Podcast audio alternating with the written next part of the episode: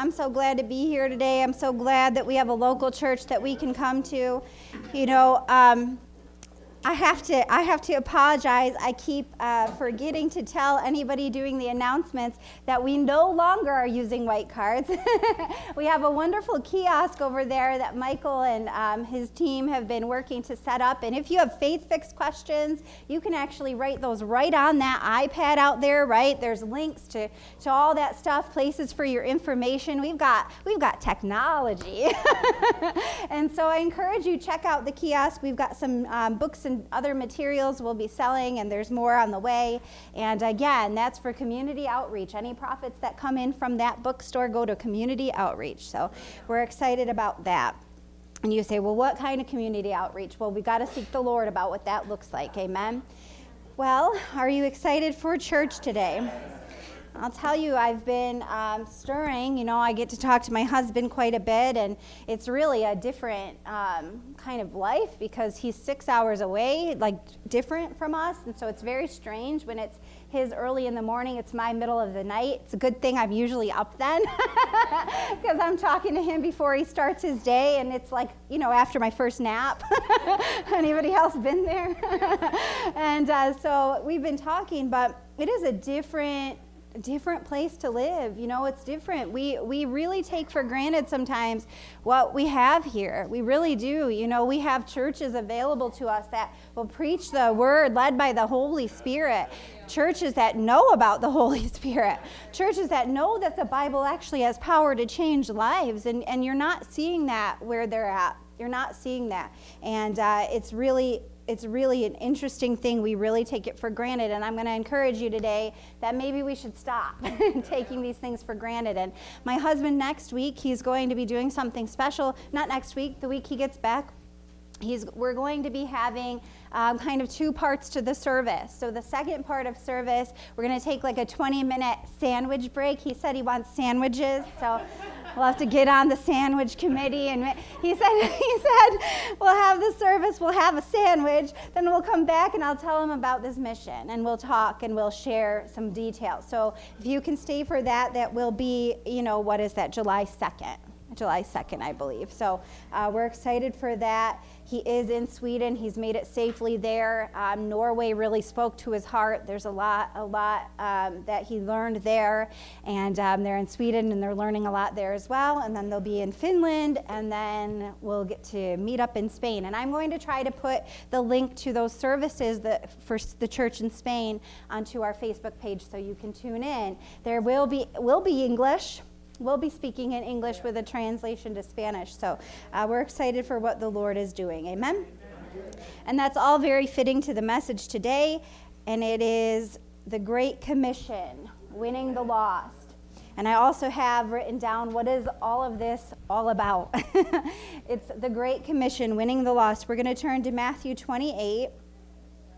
You know, one of the biggest questions that people ask is like, how do I reach these people? How do I reach the people at my job? How do I No one wants to hear me talk about Jesus. Nobody nobody wants to come to church. I invite them. They don't want to come. How do I reach people? And uh, we're going to talk about that today, but it may go in a different direction than you expect, but we're going to follow God. Amen? All right, so Matthew 28 and verse 16, we're going to begin there. God wants to get some things over to us today. Amen? Matthew 28 16. And the little heading of this set of scripture, you know, I love when the translators put that in. I, I like it. I'm a teacher, I like that stuff, but it's the Great Commission. So that's where the title of this comes from. It says, But the eleven disciples proceeded to Galilee, to the mountain which Jesus had de- designated. When they saw him, they worshiped him, but some were doubtful. that happens a lot, right? Anybody come to church and you're doubtful of what God's really going to do? Is he really going to come through for me? Is he really is he really doing anything? Is this about anything? What's this all about? Amen. We we do, and some of the some of followers of Jesus will actually doubt him. you been there? I've been there. I've been there this week. Are you kidding me? when they saw him, they worshiped him, but some were doubtful. And Jesus came up and spoke to them, saying, All authority has been given to me in heaven and on earth. Go therefore and make disciples of all the nations, baptizing them in the name of the Father and the Son and the Holy Spirit, teaching them to observe all that I commanded you. And lo, I am with you always, even to the end of the age. Praise the Lord. That word disciple, people are texting me, they don't realize I'm in church. Should be here with me. disciple is to follow his precepts and instructions. To make a disciple is to teach or to instruct. And you know, I can relate to this because I have been a school teacher for many moons now. And uh, one thing that I've noticed in the last couple of years, and if you work in a school, you probably understand this too, or maybe you're part of a school, you might get this too, that disciples can't be disciples if they don't want to learn. you can't be a disciple if you're choosing to resist the instruction given to you. And over the pandemic, one thing that was like a really um, a negative effect of everything that happened was that students, disciples, have kind of uh, forgotten how to be disciples.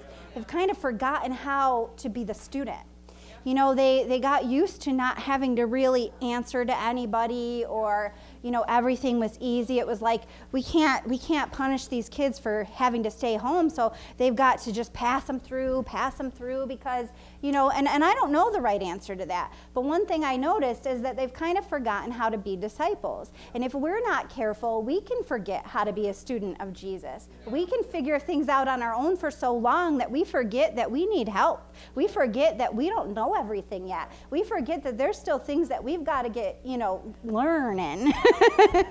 we got to get over to us.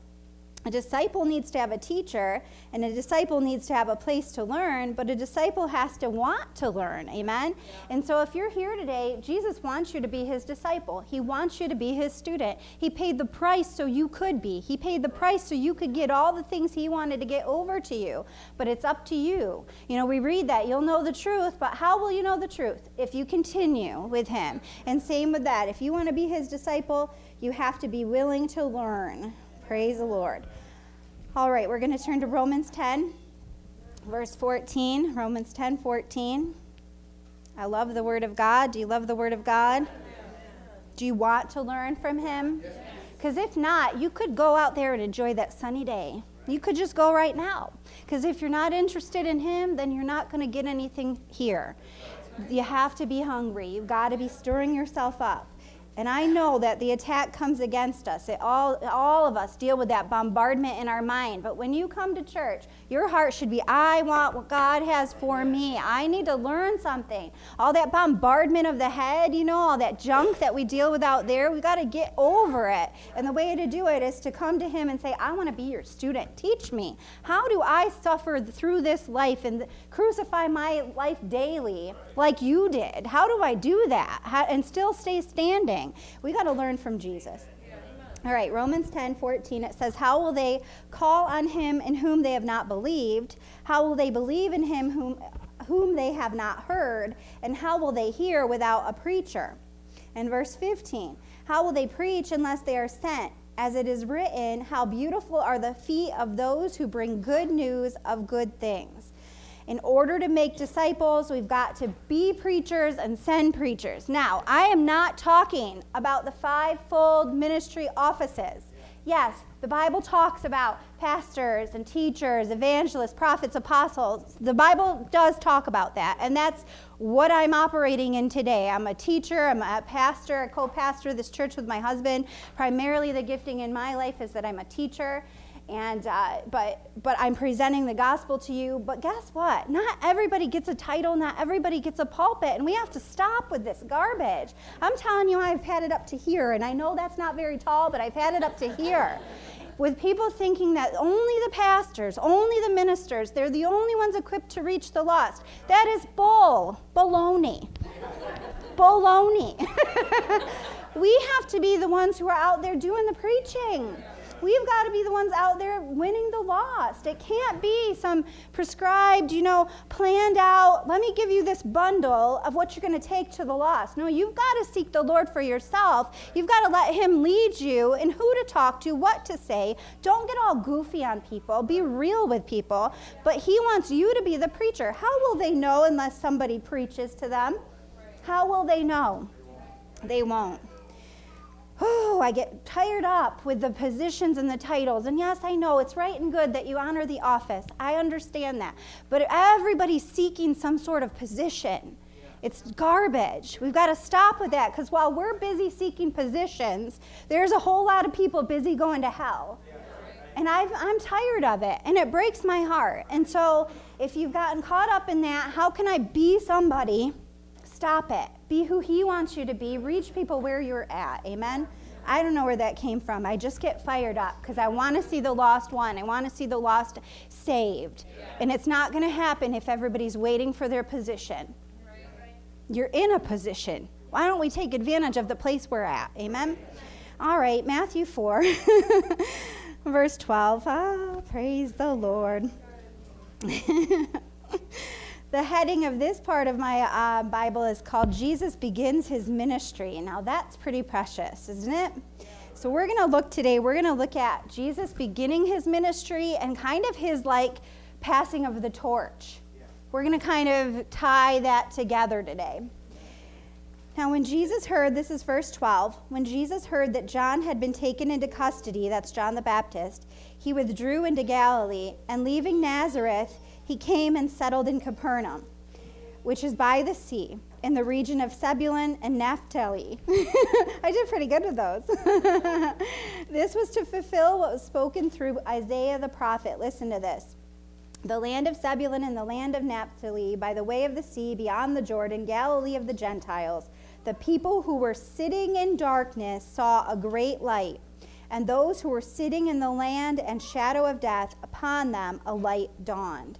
That is what we're looking for the light to dawn for the people in darkness. You know, when my husband was, um, when he first, when the Lord first dealt with his heart that he was called to pastor and he was called to Mayville, this is the scripture that the Lord spoke to his heart. The people that were in darkness have seen a great light. Light is dawning. He, the Lord showed him that we were to come here to bring the light of the gospel that this was the reason that we would come. Now, have we brought the light of the gospel? Yes, we're doing that. Look around, there's people here. That when we first started, we had a handful of people, our family basically, in the hotel over there at the Chautauqua Suites, and we didn't know what we were doing, and we left there crying and thought we are not going to make it as pastors. We are not equipped to do this. We are not good enough for this. That's what we left there. We left there crying.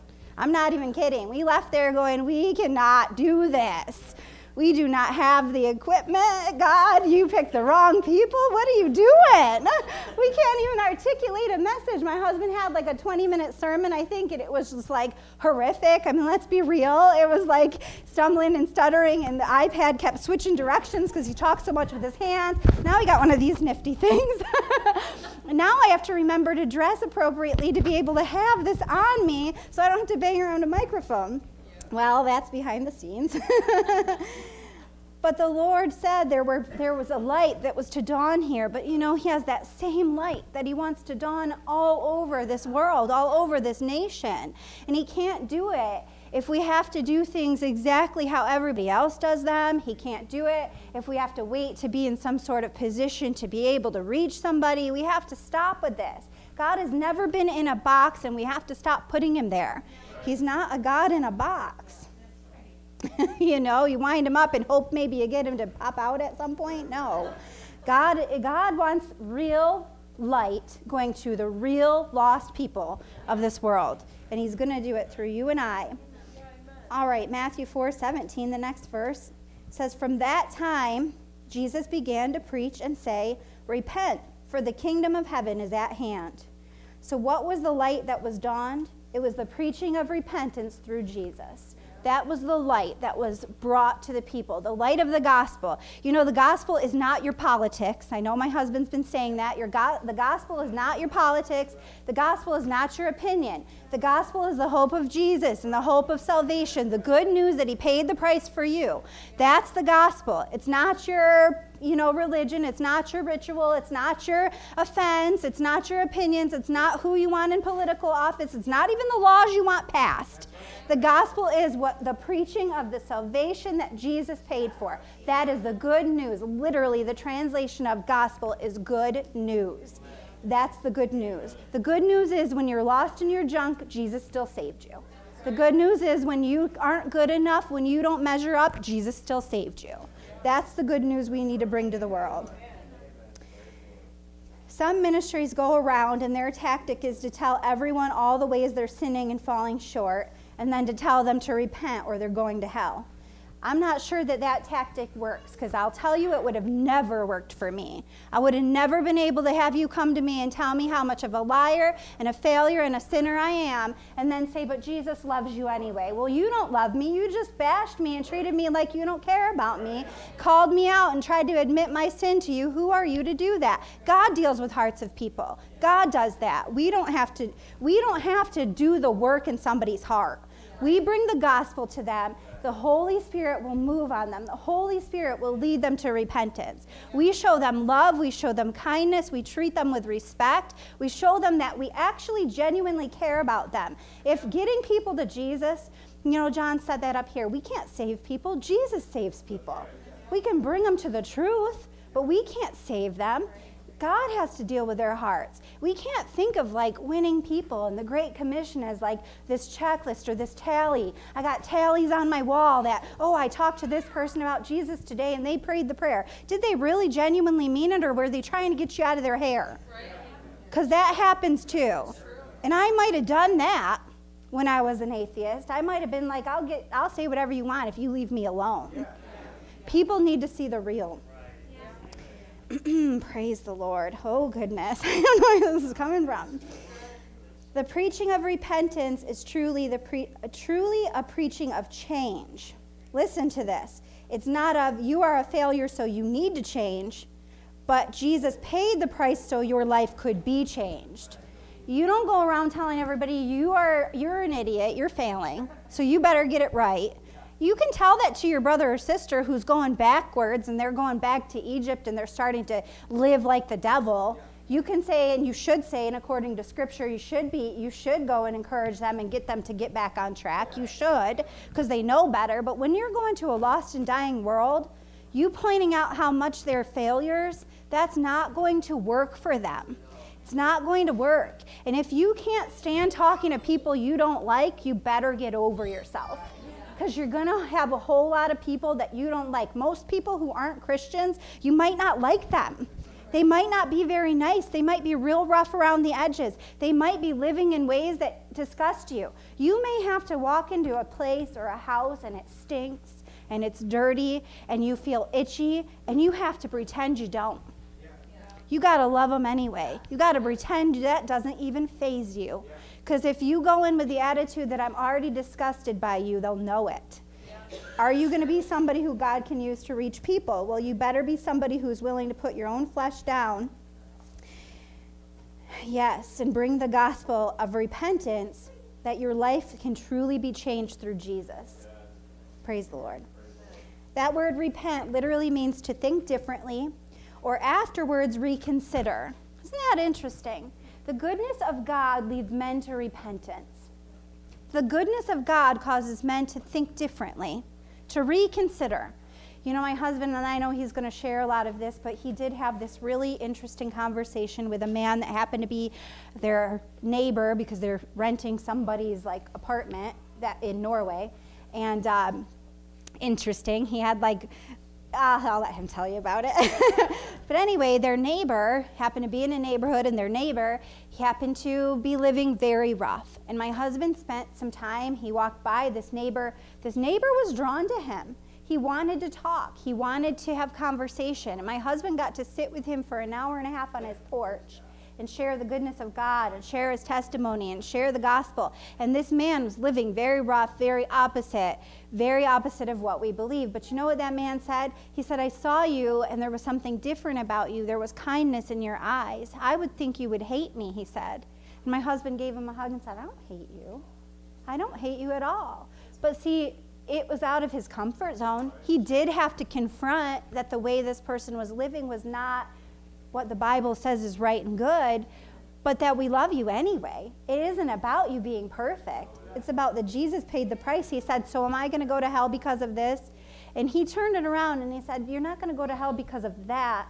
Hell happens when you don't receive Jesus. Let's start there. Let's start there. Because people can't understand. People can't understand how, oh, your loving God would send me to hell because I do what makes me happy.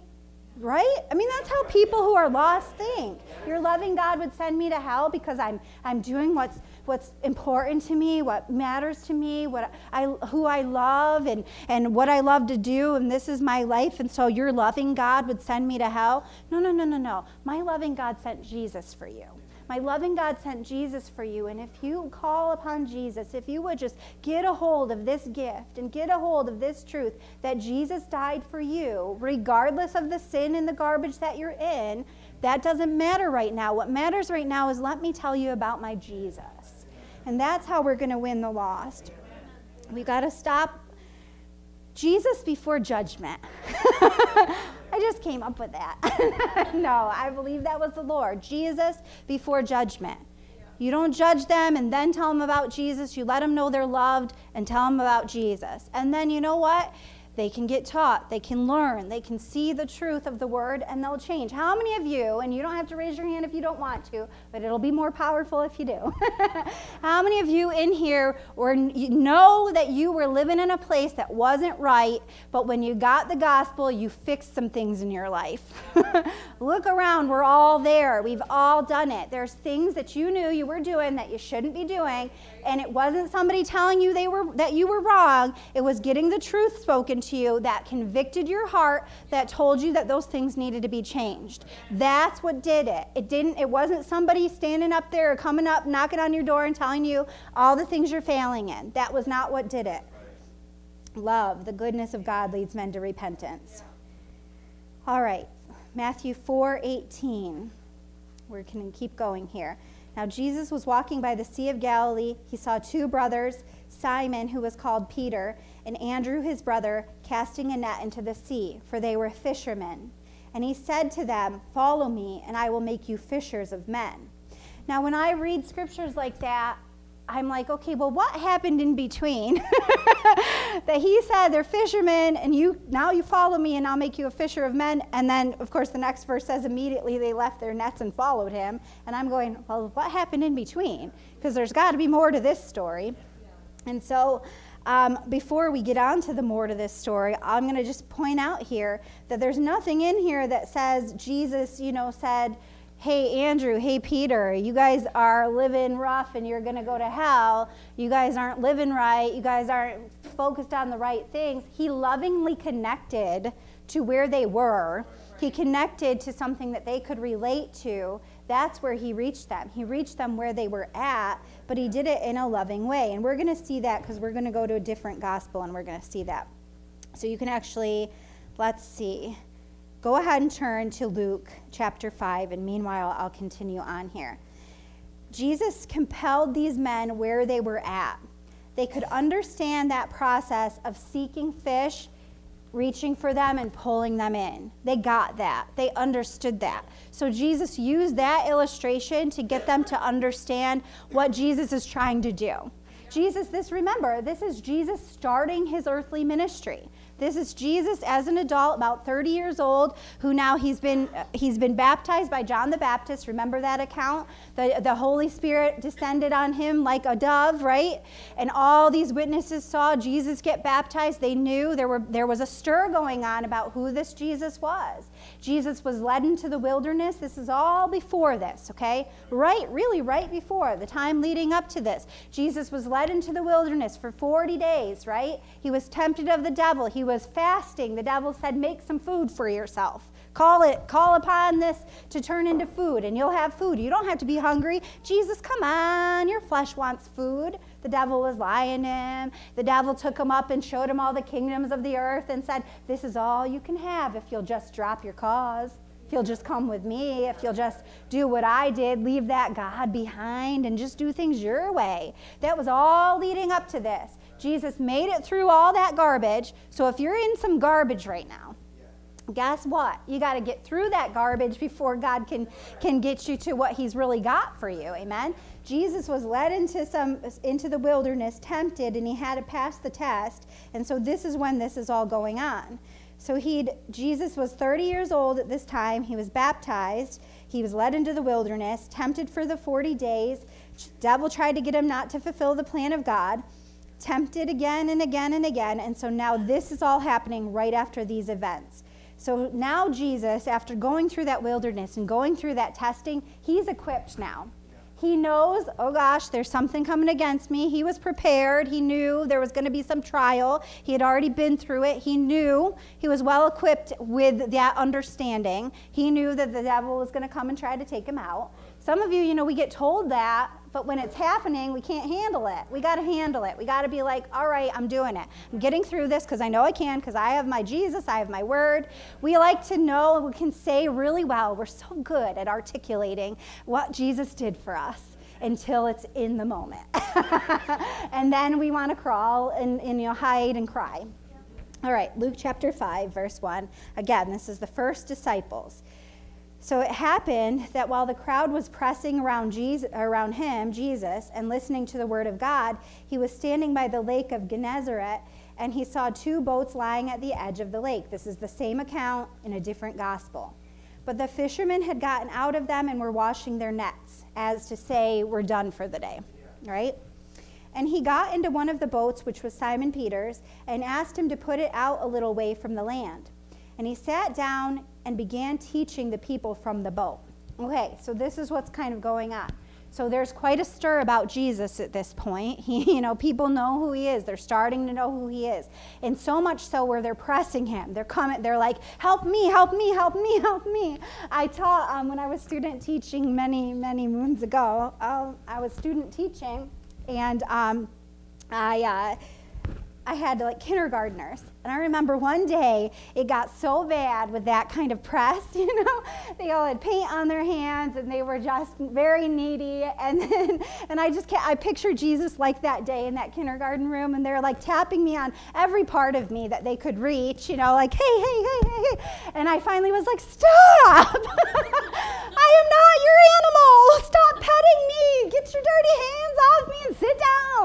And I wish I had a boat that I could have gotten into and been like, I'll teach you from here, okay? You got a problem, you raise your hand. but I picture that with Jesus, like he's being pressed and he's like, I want to tell you all your help. I want to help every single one of you, and I've got the way to do it, but you're not letting me get there. And so he gets this bow, and Simon Peter complies. Peter complies. He doesn't really, from what I understand in Scripture, know Jesus yet, not necessarily, and perhaps he's known of him. I'm not sure all of those details, but he at least is willing to take that boat away from shore and let him use it to preach from. That's pretty awesome. You know, there will be favor with people who aren't even saved. You know, the gospel can be, uh, can you, you would be surprised how many people in the world will help you get the gospel out.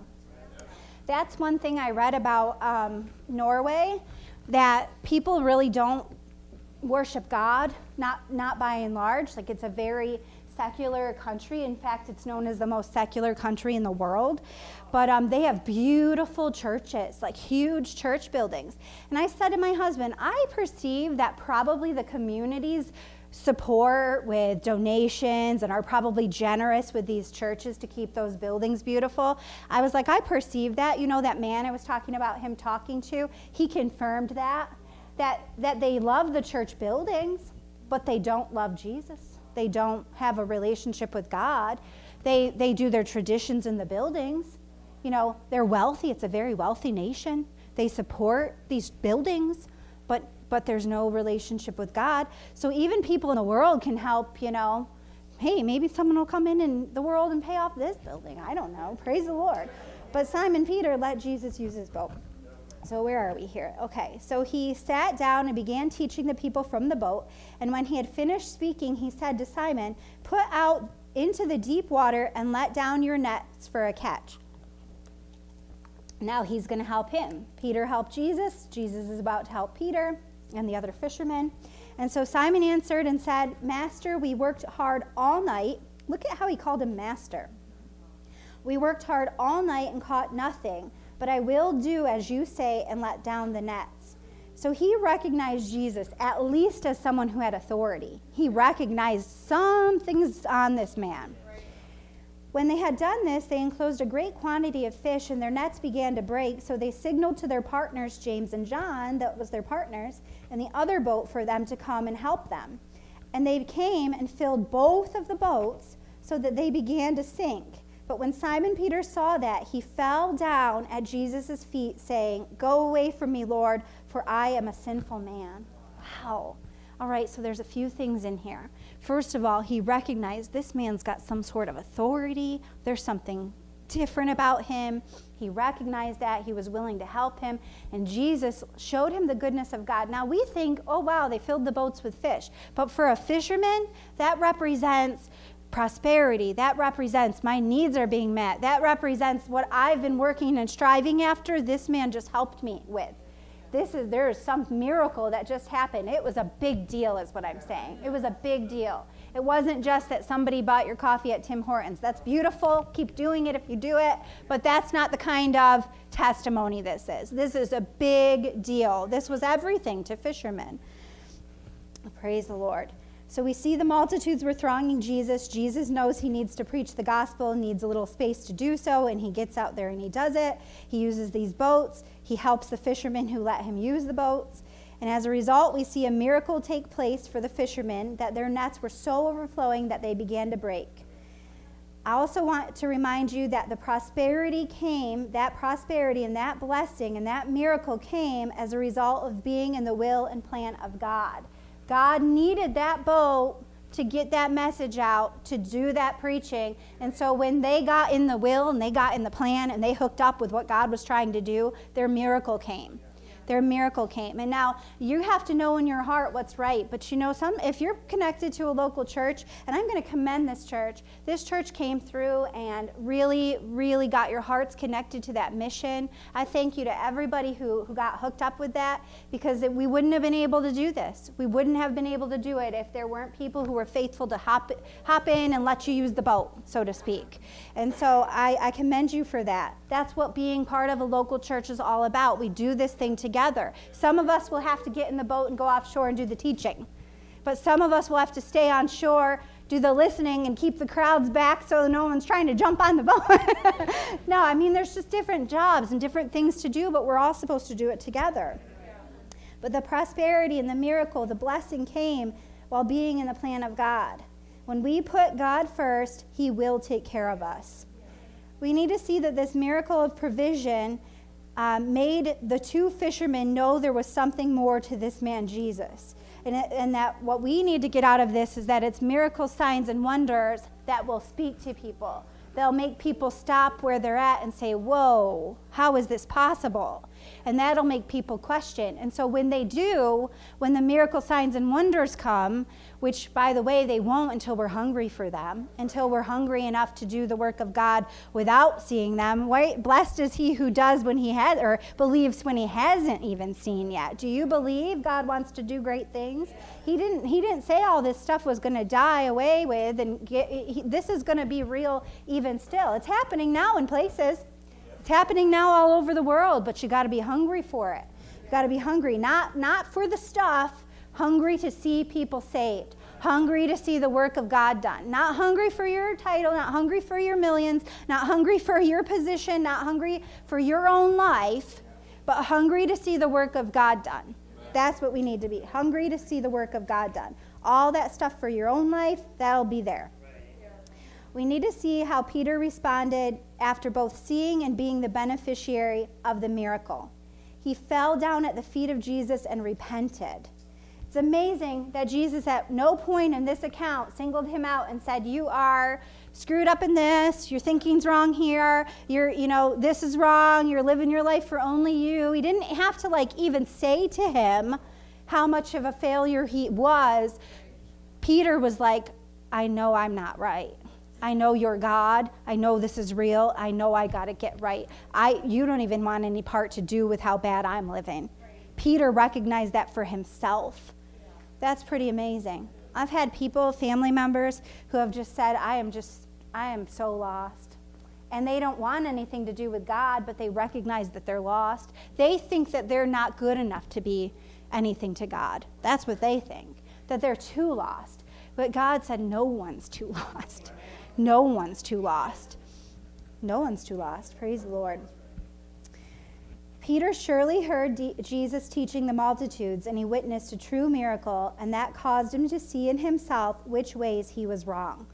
The Holy Spirit, listen to this, the Holy Spirit will deal with the hearts of people as we are faithful to follow him to witness to them. We cannot be someone else's Holy Ghost. We cannot be someone else's Holy Ghost. There's only one Holy Ghost. My husband's trying to FaceTime me. Oh, well, if he tries again, I'll answer, but I hung up on him.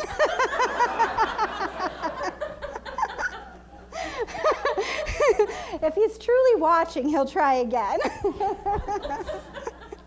I'm into something, honey. uh, let's keep going. Luke 5 9. For amazement had seized him and all his companions because of the catch of fish which they had taken. And so also were James and John, sons of Zebedee, who were partners with Simon. So now, out of this, this one account, we get four of the apostles, four of Jesus' disciples. And Jesus said to Simon, Do not fear. From now on, you will be catching men. So now we see the rest of the story, right? I love that about the Gospels is it tells us bits and pieces in each one, and we can connect them. So we see that when when they decided to let down their nets and go follow Him, he they had seen this miracle, they had heard that preaching, they had already fallen down at the feet of Jesus in repentance, and He said, "You've qualified. You've qualified to come with me." Your heart just got right in that moment. Surely Peter was probably still swearing like a fisherman.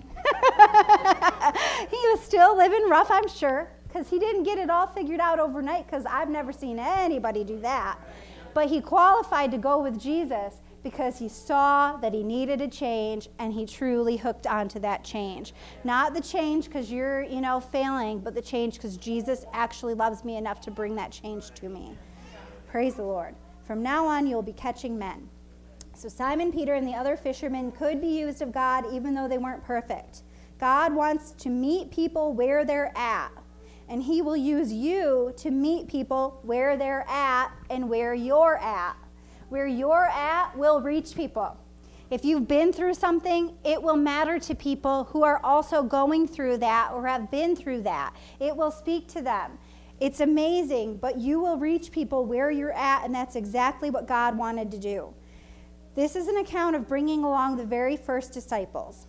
The four fishermen were now about to switch gears and become fishers of men. And that was God's intent all along and still is. Every time you come to church, God is reaching out to you to get you to set aside your old stuff and become fishers of men.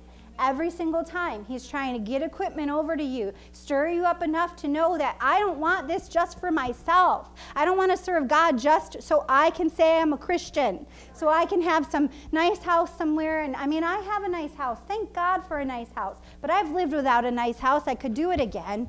You know, I don't care. That stuff is not the, the thing. The thing is people. The reason we do this, the reason I'm here right now, the reason I, you know, I work so my husband can full time be a pastor is because we care about people. Yeah. Care about people. Somewhere along the way, Christianity became a social club, a secretive religious set of rituals, a political game, just another chore, just another potluck, just about making you feel comfortable. That's not Christianity. That's not it. You have the ability, you, everybody say, I have the ability, have the ability. to reach different people reach different. than my pastor can, than the person sitting next to me can, than the old me could.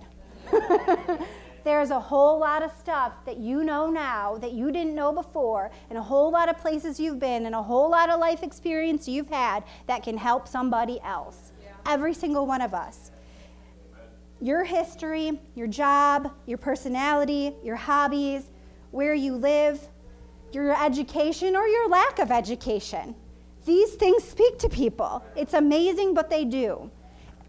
How many children you have, whether or not you're married, whether or not you were married and have been divorced, these things speak to people. They help people. It's not that you, you know, somehow are now damaged goods. Someone else thinks they're damaged goods. And they need you to know you're not damaged goods enough to go to them and tell them they're not damaged goods.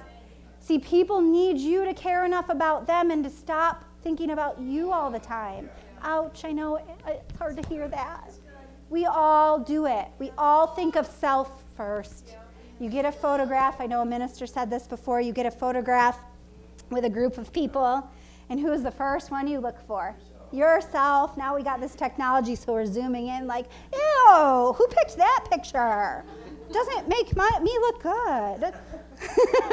we all do it. We all think that way. We've got to put self aside and we've got to start thinking about others. People, you'll be able to reach people based on if you're single, based on if you're a young married couple, based on if you are, are working this job or that job. Literally, these different assets and aspects of your life, I'll say the aspects of your life can become assets to winning the lost. The things that you're in, living in everybody we got to work or we don't eat right? We got to work or we don't eat. So a lot of our days are spent working. Guess what? That's your number one field. That's your number one mi- missions field. Do you get what i'm saying? Yeah. where you're at will relate to people so often we despise our lot in life we always think the grass is greener on the other side and we fail to see that God wants to use us where we are. the grass is not greener on the other side. The grass is green when you're in the plan of God. We saw that last week, right? Those shepherds, the good shepherd, he'll lead you to the grass even in a dry land. He'll lead you to the provision and the blessing even in a dry land. The grass is greener where God is. That's what we have to remember. It's not greener on the other side. Our job is to reach people. Jesus is coming back for a glorious church. Why don't you pull up 2 Peter 3 9? He is not willing that any should perish. The Lord is not slow about his promise, as some count slowness, but is patient toward you, not wishing for any to perish, but for all to come to repentance. That is what Jesus is waiting for. He's got to get us in gear so we can get people saved. We've got to be willing to pay the price.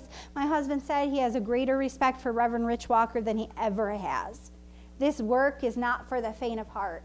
You could go and you could have 100 people say no when you want to talk to them. You could have 100 people refuse to let you pray for them. You could, you could go to a town and not one person will speak to you but his heart is connected to what God wants to do, and that is to bring the gospel to the ends of the earth, to make disciples out of every nation.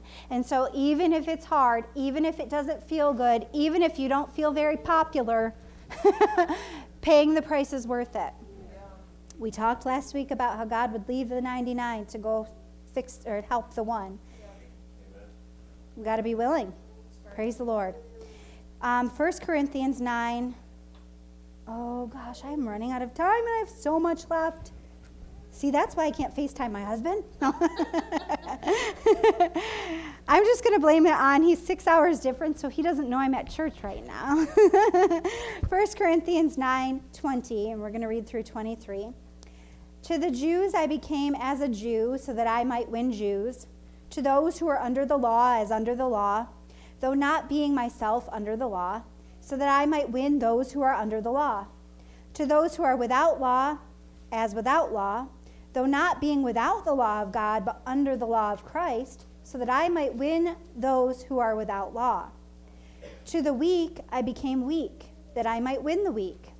To have I have become all things to all men, so that I may be by all means save some. I do all things for the sake of the gospel so that I may become a fellow partaker of it. I do I become as I need to be to reach the people God's called me to reach. Now, that does not mean you go to the party and you get drunk with the people who you're trying to win. That's not, you better not twist that right now. You stay pure, you stay right before God, and He will use you to reach people. But you know that stuff I was talking to you about earlier that you can't be grossed out by people right when you meet them? Guess what? I, we, I'll hug a homeless man if they need a hug. I will do it.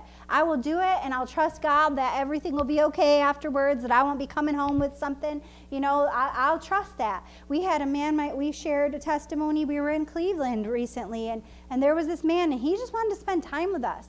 And most people just walked by him, and we spent a little, quite a little while with him. We took a walk with him, we talked with him, we prayed with him, we hugged him. I held his hand while I prayed, and he was a homeless man and he didn't look like somebody I would probably spend much time with in, you know, regular life. But the Lord had us to bring the love of Jesus to him, and so you've got to be willing. And that's one example. And I, I need to do more for God. I, I do. I know I need to do more for God. But um, I'm just sharing that as an example. To the weak, I became weak. I was considering this in my heart. If you've never, if you never experience weakness, or if you've never experienced weakness, you can't speak to someone living in weakness and empathize with their sufferings. You, have you ever um, tried to have somebody tell you something like this is a big one, how to raise your kids, and they've never had kids, and you're like, uh, yeah, we'll talk to me later. Yeah. Catch me outside. How about that? hey, you gotta lighten it up. I knew I'd wake a few of you up with that one you can't tell somebody how to do something that you've never done. You can like tell somebody get over it, but if you've never lived in it, you can't empathize with the pain that they're bearing and the weight of it all. You can't. If you've never been there, you can't. But someone's been there. Because we know in the Word that there's no trial, there's no tribulation, there's no test that's new. Someone else has dealt with it. And so we have to be, we have to get beyond this like culture of like we are strong and we can't admit our weaknesses and we can't ever fall short. We've got to, we've got to be perfect all the time. We've got to get beyond that. We've got to be like, you know what? My weaknesses are for the good. They've, they've worked things into me, and hopefully I can someday meet somebody who they'll work things out for, and I'll be able to testify to. To the weak, I became weak. If you've ever gone without, if you've never gone without food on the table, you can't understand that burden. If you've never had a major sickness in your household, you can't understand that burden. If you've never been through a divorce, you can't understand that burden. You can't. If you've never had a wayward child, you can't understand that burden. If you've never dealt with sexual sin, you can't understand that burden. There are a million things that people go through because the devil is, uh, he's evil. He wants to do stuff to people. He wants to ruin your life and he wants to keep you out of heaven. And so he'll throw a whole lot of things at you, and the whole time you feel alone. You feel like I'm the loser that can't get beyond this. But God has so many people out there who He's brought through the same thing that you're going through. He's brought through, and then someday when you're through it, you can bring somebody else through it. That's God's plan. That's how you become fishers of men. Yes, there will be ministers of the word, pastors and teachers that will study and feed the sheep. The, the, the word says that you need that. You need to be fed with knowledge and understanding. And that is the role of a minister, is to feed you, the feed the sheep with knowledge and understanding, led by the Holy Spirit. A true shepherd will be led by God to get over to you the things that you need to equip you. But your life is about reaching people. Your life isn't necessarily about being the feeder to people, but it is about bringing the light of the gospel to people. The light that needs to dawn, it is your job to bring it. You be the firefly if you have to start out that way, but you better become a lantern.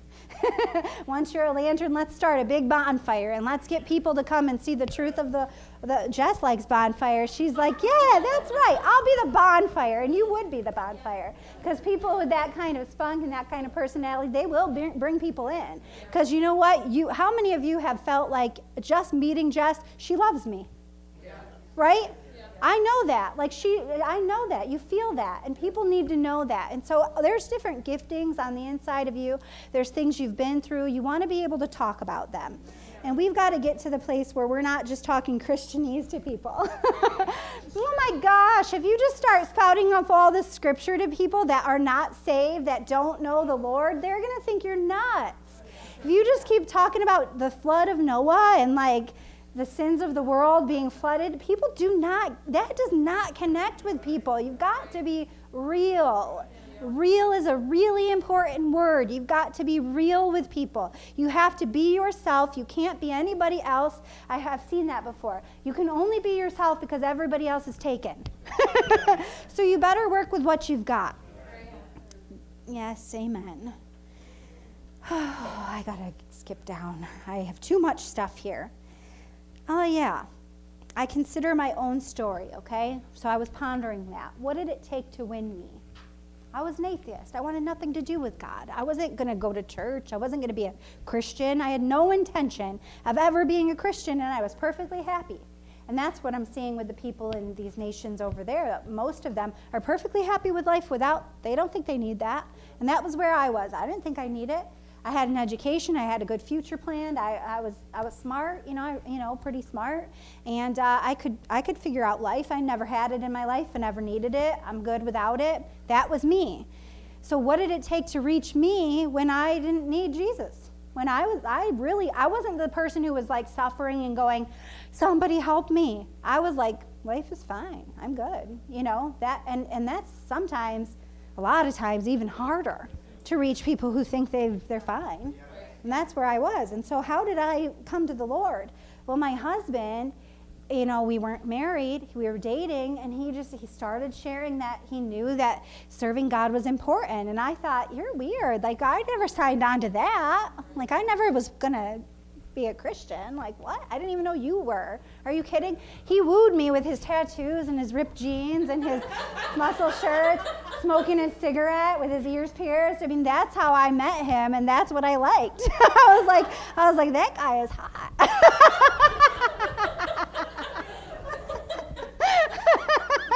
but now I'm like, you better fix your hair, and you should probably wear a button up.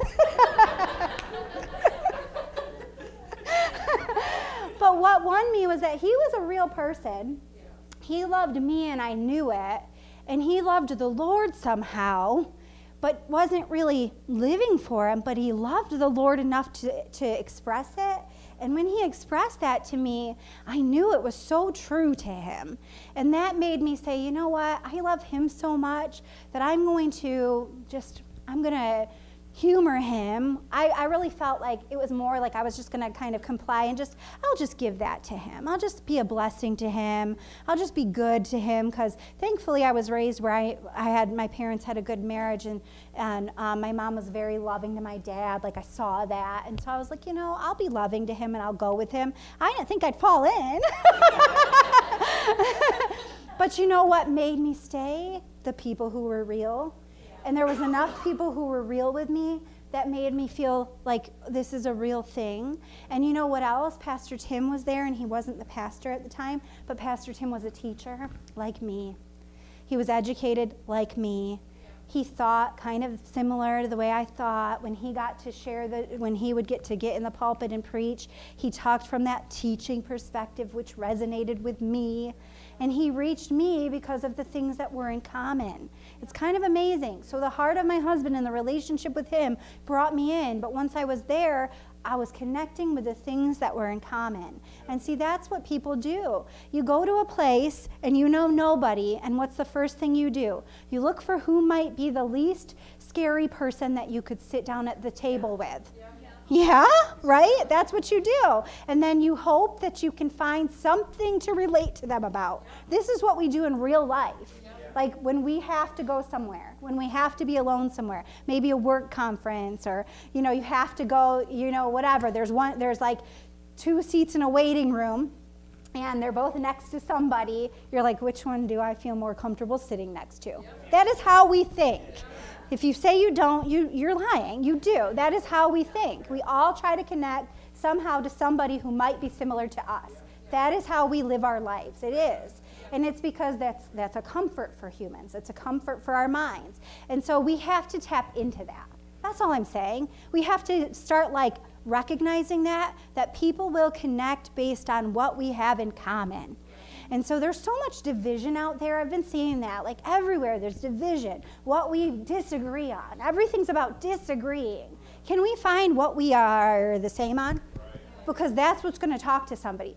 Oh, you're you're my students, some of my students, we were talking on the last day and we had a lot of things left over. And one of my students started talking about her summer. I said, What are you doing? And she started talking about going to a Christian camp. And I was like, Oh, I was like, Oh, yeah, I've heard of that. What church do you go to? And I just, I had that moment to have a conversation with her and then let her know, you know, like, we're, I'm a Christian too, you know, and she was, you could, you, the light that lit up in her eyes like there's more of us around here you know it was just a, the student in passing just a, just talking but the similarity the something that could connect it matters to people but you won't know it if you don't talk to people and most of the time we're not going to reach the people we already know they already know the stuff about us. We're not going to reach the people. I'm talking, yeah, our colleagues, you know them. I'm not talking that. I'm talking a lot of stuff like my siblings. I'm, I'm well aware of the fact that they may never listen to me. You know, but they will to somebody. They will listen to somebody and they will come to the Lord. But it probably won't be through me. And I'm well aware of that and I'm all right with that because I'll bring somebody else's siblings. I'll bring them along. And I'm okay with that. And we have to stop thinking, like, who can I get that I care about? Care about everybody. Go get the people that you don't know because they're somebody else's somebody. Well, praise the Lord. Oh, I have to keep going. And where am I going to go here? Oh, gosh, I don't even know. How about this? We'll go to First Peter. Uh, no, we can't. We have to go here. Go to Second Timothy. oh, I know I'm running out of time. I have like 40 more scriptures. That's the teacher in me, and I won't make you sit here, but I'll tell you, it's just good stuff. I hope there's been a lot of unction today, just a lot of a lot that the Lord just is bringing out here. I think it's time for us to step into this flow, you know? This is the year of transformation, but it can't just be transformation for you living your best life. it's got to be transformation for the kingdom of God. What are we going to do to transform this region? Praise the Lord and this world. 2 Timothy 2 3 through 4, it says, Suffer hardship with me as a good soldier of Christ Jesus. No soldier in active service entangles himself in the affairs of everyday life, so that he may please the one who enlisted him as a soldier. So, this is the message you've got to get out of this. A good soldier concentrates on carrying out orders. That's what a good soldier does. Good soldier is like, what, what am I going to make for dinner? Figure out your dinner, especially if you're cooking for other people. But a good soldier is not like, how am I going to get clothes? How am I going to figure out dinner? What am I going to do about this? What am I going to do about that? A soldier's like, I have an order. I know that the government's providing for me you know, while I'm marching this order out, and so I don't have to think about the affairs of everyday life. Well, we are soldiers for the Lord. We are the army of the Lord. And He told us that we don't have to think about our life, that we don't have to entangle ourselves in the affairs of this life, that we can do the mission that He's called us to, and all will be provided for us. So we don't have to worry about it. And so I encourage you here today, and I know I can't keep going, but I encourage you here be a soldier for the Lord. Put away your own stuff and start working and walking and marching for Him. He's given us marching orders here. We are called to win the lost. And I did say I was going to tie this all together because we saw the beginning of Jesus' earthly ministry when he's, he's being tested, he's baptized, he goes into the wilderness, he starts picking up disciples.